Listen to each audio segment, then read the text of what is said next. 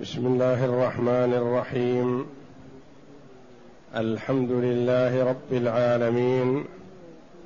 والصلاة والسلام على نبينا محمد وعلى آله وصحبه أجمعين. وبعد. أعوذ بالله من الشيطان الرجيم. فأما إن كان من المقربين فروح وريحان وجنة نعيم وأما إن كان من أصحاب اليمين فسلام لك من أصحاب اليمين وأما إن كان من المكذبين الضالين فنزل من حميم وتصلية جحيم. إن هذا لهو حق اليقين.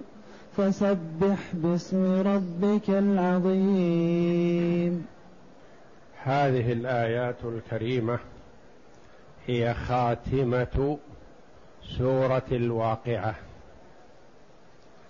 فختمها الله جل وعلا بهذه الآيات العظيمة كما ابتدأها بقوله جل وعلا وكنتم أزواجا ثلاثة فأصحاب الميمنة ما أصحاب الميمنة وأصحاب المشأمة ما أصحاب المشأمة والسابقون السابقون أولئك المقربون في جنات النعيم. الآيات.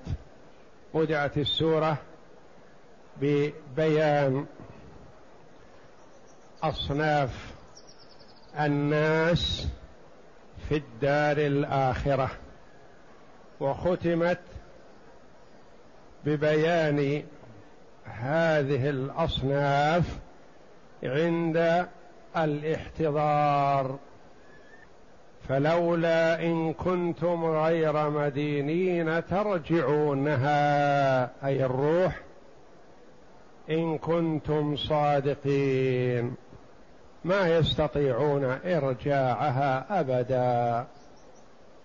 بما أوتوا من علم وطب وعلاج ومعرفة لا يستطيعون. إذا بلغت الروح الحلقوم خلاص. ما ينفع الطب ولا العلاج ولا شيء من هذا.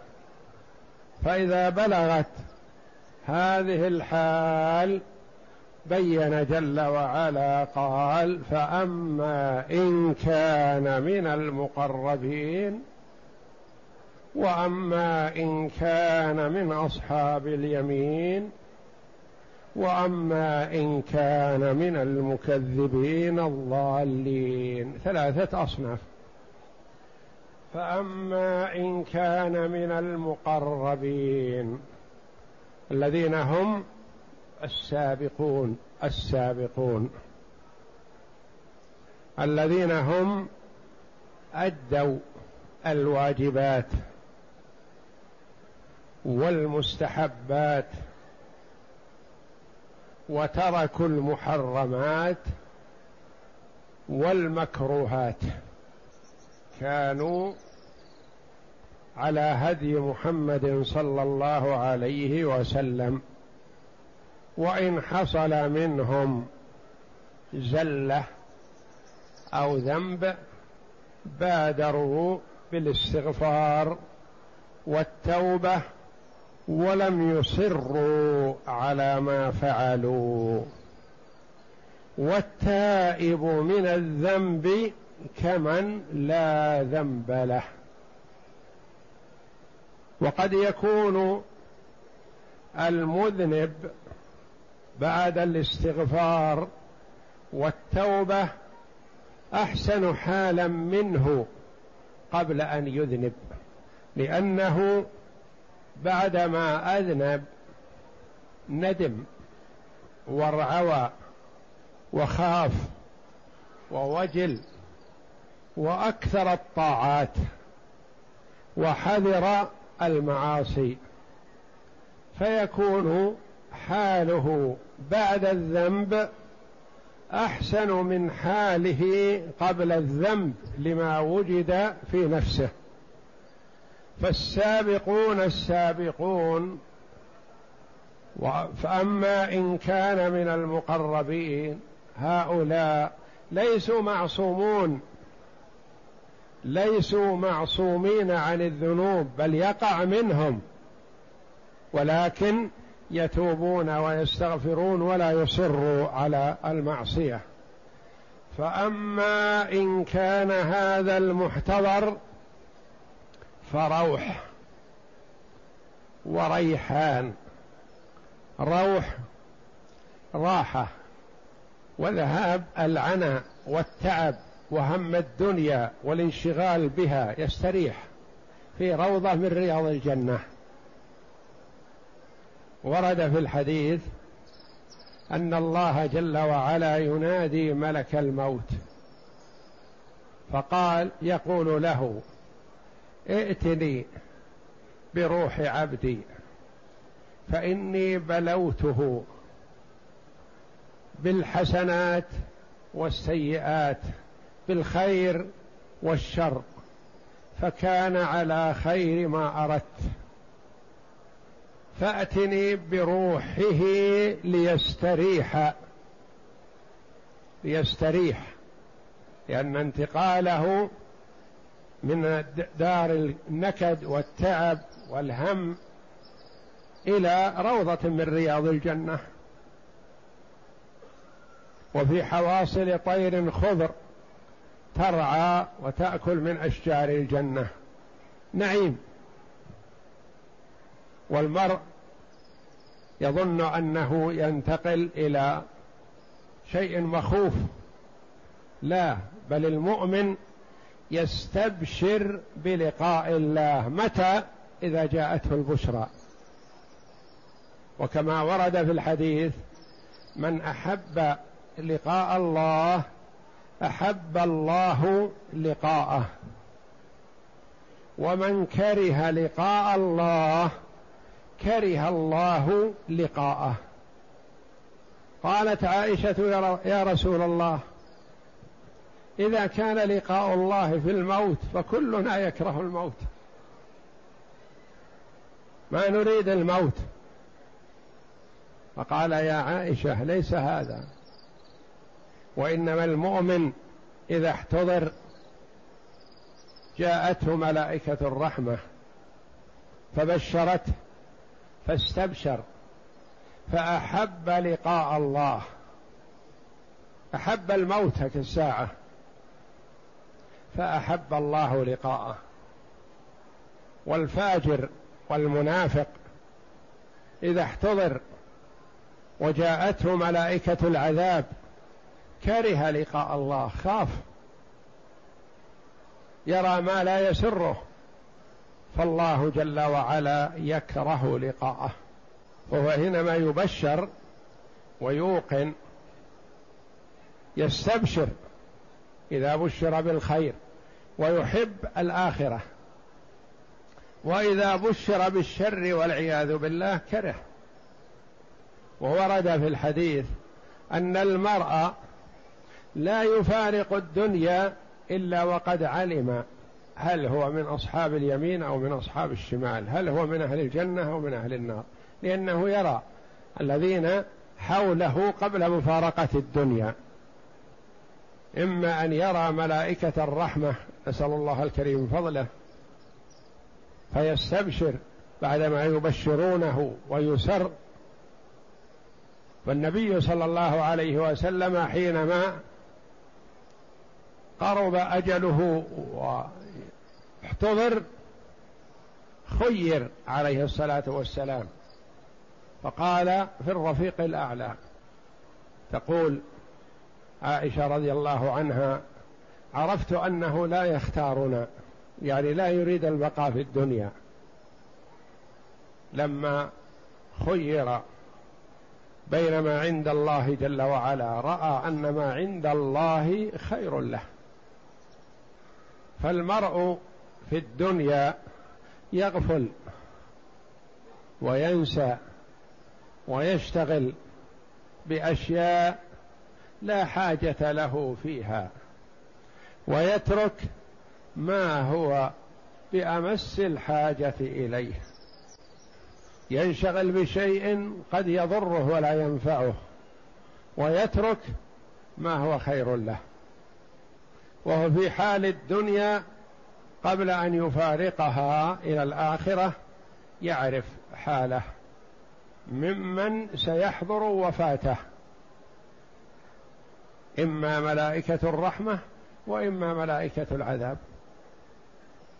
فأما إن كان هذا الذي بلغت الروح الحلقوم فأما إن كان من المقربين أي الذين هم السابقون السابقون أولئك المقربون في أول السورة. فروح وريحان. روح. روح قيل راحة. وقيل نعيم ولذة وقيل فرح وسرور وقيل رحمة فروح وريحان. ريحان يأتي بمعنى الرزق في لغة من لغات العرب لغة حمير. يقول اذهب أطلب ريحان الله. يعني رزق الله.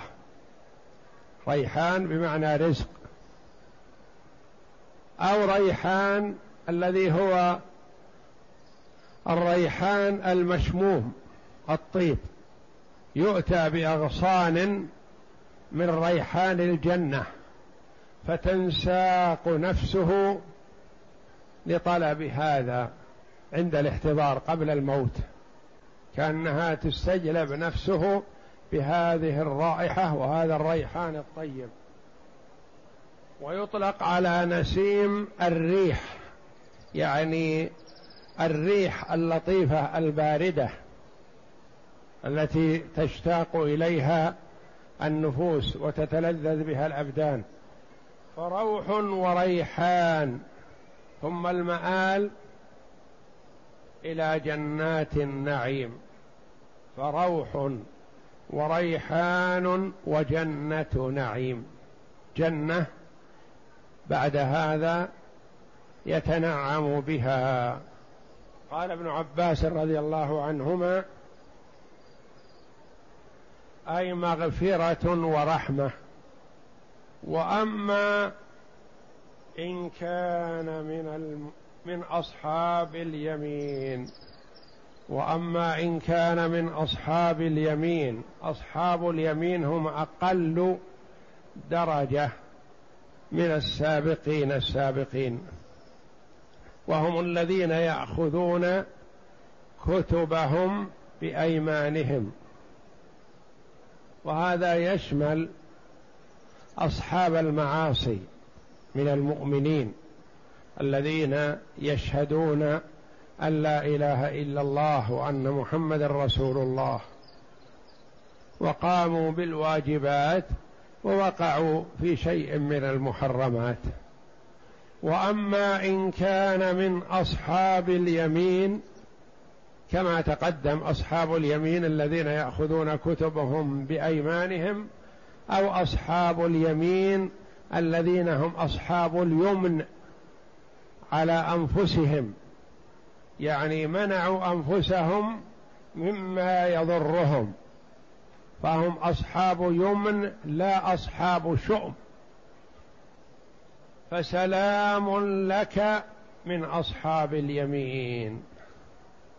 فسلام لك الكاف هل هي للنبي صلى الله عليه وسلم فسلام لك من أصحاب اليمين أي أنت في سلامة من الخوف والتخوف عليهم اطمئن.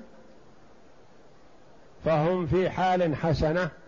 أو فسلام لك أيها المحتضر من إخوانك أصحاب اليمين الذين سبقوك فأنت لاحق بهم وهم يسلمون عليك.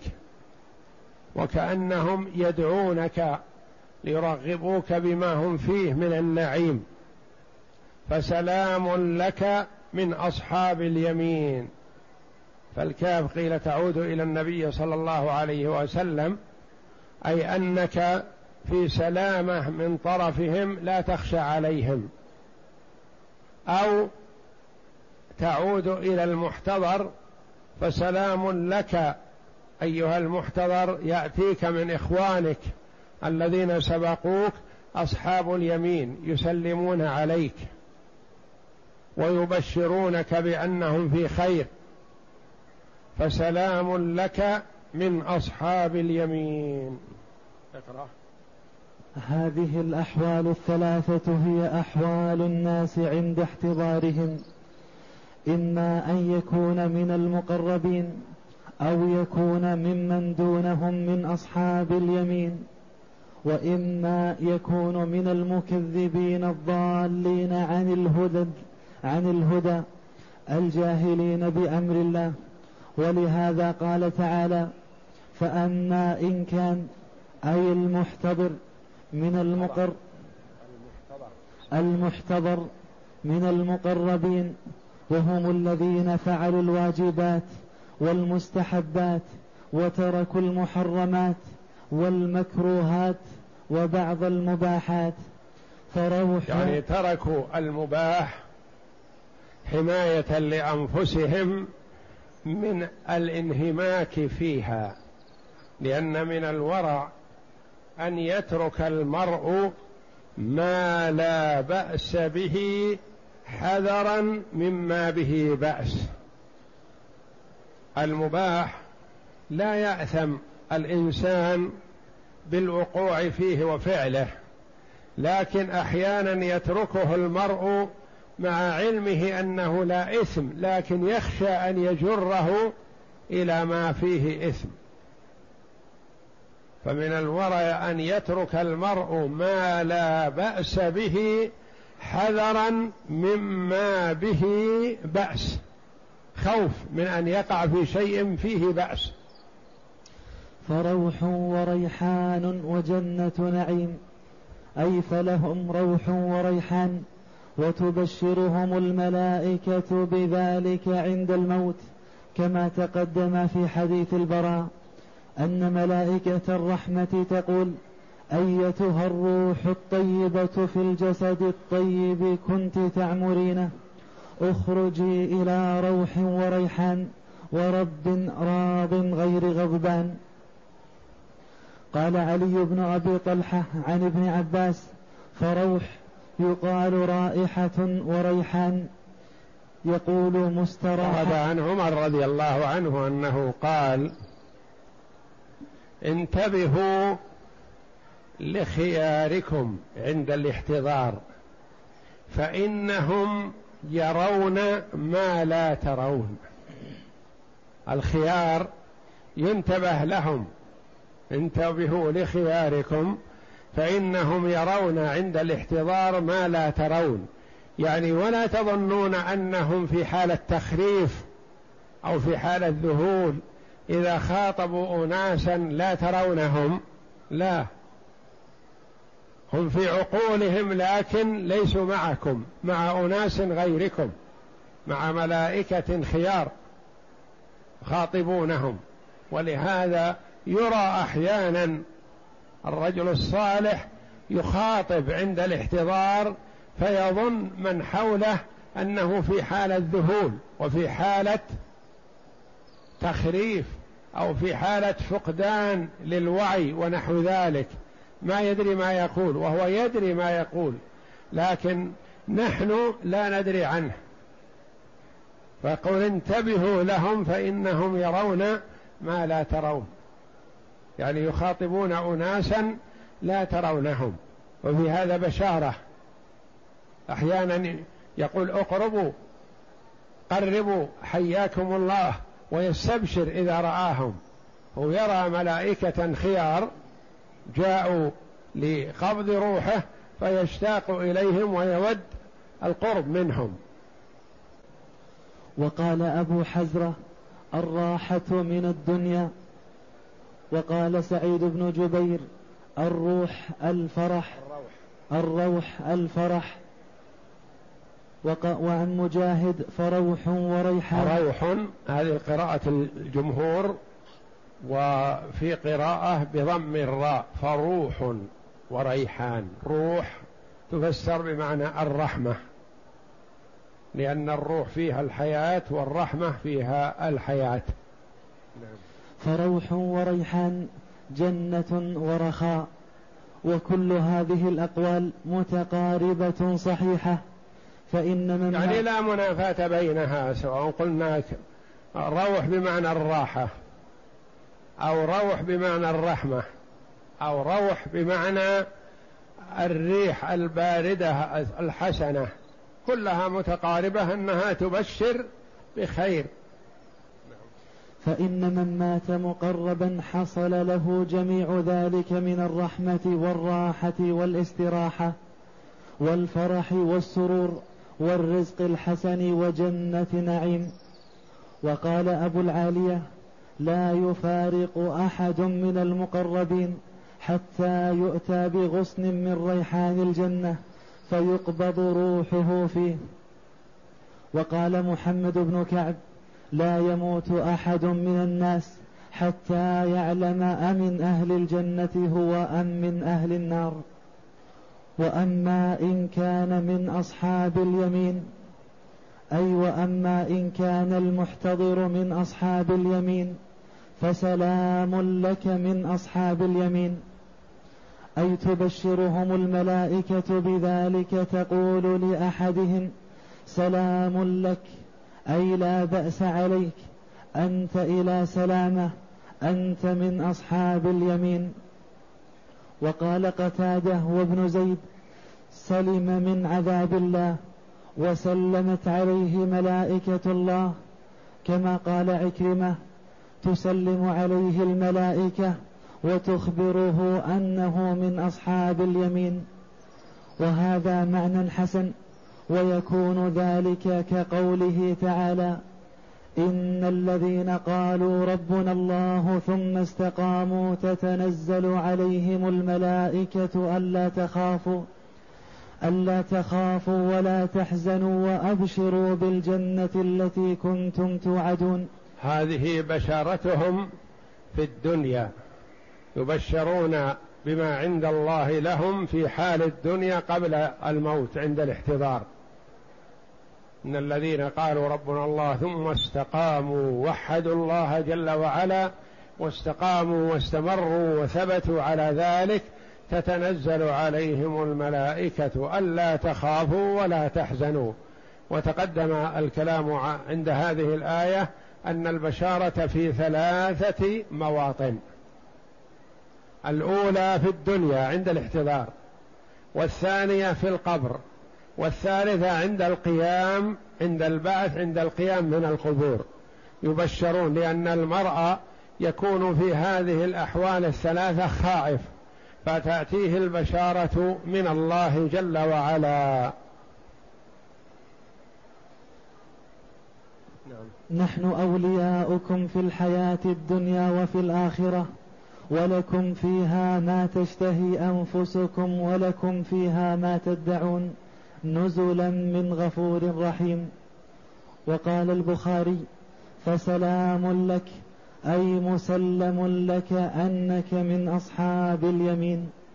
وأما إن كان من المكذبين الضالين وأما إن كان من المكذبين من المكذبين للرسل المكذبين بالبعث الضالين عن طريق الهدى المبتعدين عن الصواب فنزل من حميم. نزلهم ضيافتهم الماء الحار شديد الحرارة. الذي يشوي الوجوه ويقطع الأمعاء. فنزل من حميم وتصلية جحيم. يصلى في النار والعياذ بالله. والقبر له حفرة من حفر النار والعياذ بالله. ومن هذه الآية قال بعض العلماء إن أصحاب الكبائر من أصحاب اليمين. لأنها لا تنطبق عليهم هذه الآية. قوله فنزل من حميم وقوله فأما إن كان من المكذبين هو ليس مكذب للرسل ولا ضال وإنما هو واقع في المعصية. فهم يأخذون كتبهم بأيمانهم يعني من أهل اليمين.